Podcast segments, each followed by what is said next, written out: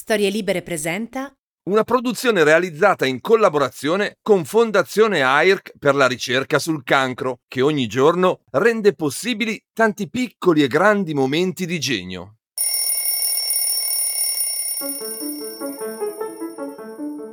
Un condensato di vera genialità, anzi, il nettare della genialità. Ecco che cos'è l'Ampi di Genio. Qui racconteremo piccole, piccolissime storie di innovazione e ricerca, scoprendo gesti davvero geniali, gesti che hanno cambiato la traiettoria dell'evoluzione umana per sempre. Nel mondo della ricerca di oggi, così ampio, complesso e raffinato, ogni scoperta scientifica è il risultato di anni di studi mirati e ricerche approfondite che necessitano di grandi risorse economiche, intellettuali e temporali. Ogni tanto però può capitare qualcosa di diverso, un fenomeno raro e affascinante, noto con il nome di serendipità. Questa strana parola deriva da Serendip, l'antico nome con cui veniva chiamato l'odierno Sri Lanka e nella sua accezione moderna fu coniata dall'autore britannico Horace Walpole.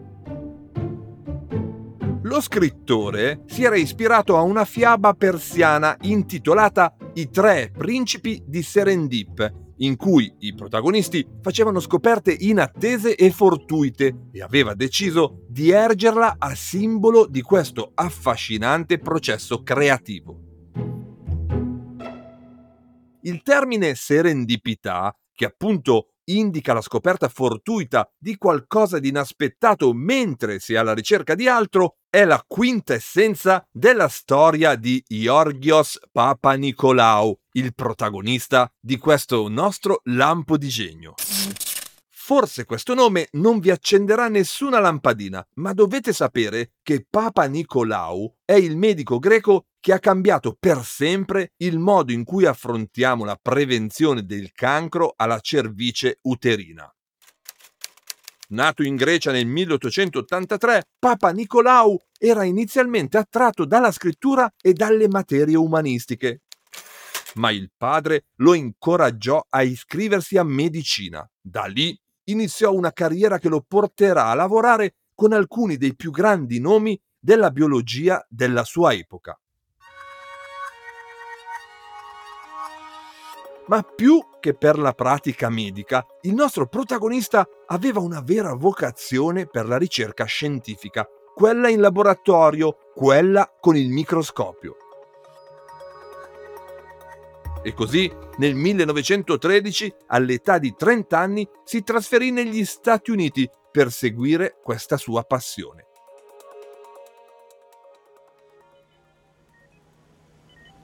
Trovò lavoro al Cornell Medical College di New York, al fianco della moglie Andromaca, che da quel momento lavorerà sempre con lui come suo assistente di laboratorio. Al Cornell si stavano studiando gli effetti dell'alcol sulle cellule, facendo esperimenti sui porcellini d'India. Papa Nicolau però era interessato ad indagare la differenziazione sessuale in questi piccoli mammiferi. Per farlo doveva stabilire come si svolgesse il ciclo sessuale di un porcellino d'India. Aveva un ciclo mestruale come molti mammiferi, tra cui l'essere umano? E se sì, aveva delle fasi? Quante e cosa comportavano? prelevando campioni di secrezioni dalla vagina delle cavie, Papa Nicolau notò che le cellule cambiavano aspetto ogni giorno, in un ciclo di 15 giorni.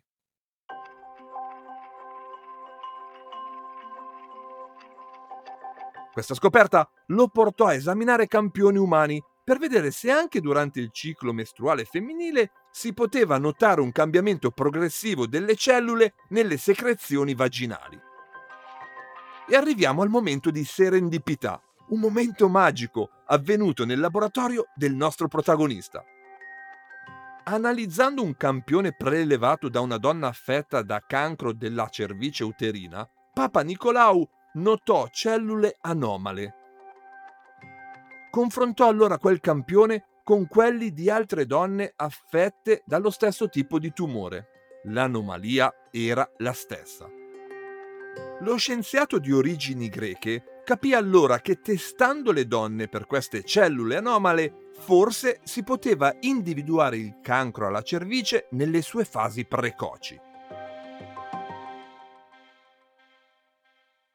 Quello che era iniziato come un esperimento sul ciclo sessuale dei porcellini d'India si trasformò allora in un test di screening che ha salvato innumerevoli vite e che porta il nome del suo inventore, il PAP test.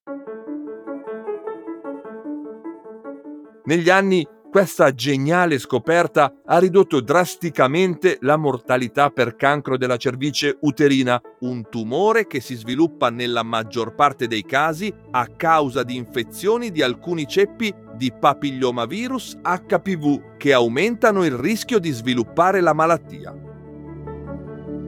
Gli altri strumenti che abbiamo a disposizione contro il tumore alla cervice uterina sono il DNA HPV test che individua la presenza del virus HPV e ovviamente il vaccino anti-HPV che è importantissimo fare sia per i maschi che per le femmine per prevenire la malattia. La ricerca ci ha dato tutte queste preziose risorse, ma ora sapete che la prima mossa contro il tumore della cervice è stata di un medico greco in uno straordinario momento di serendipità. Che lampo di genio! Io sono Massimo Temporelli. Per altre piccole o grandi storie di innovazione e ricerca, tornate a trovarci su airk.it, storielibere.fm o sulla vostra app di ascolto preferita. Una produzione storielibere.fm di Gianandrea Cerone e Rossana De Michele.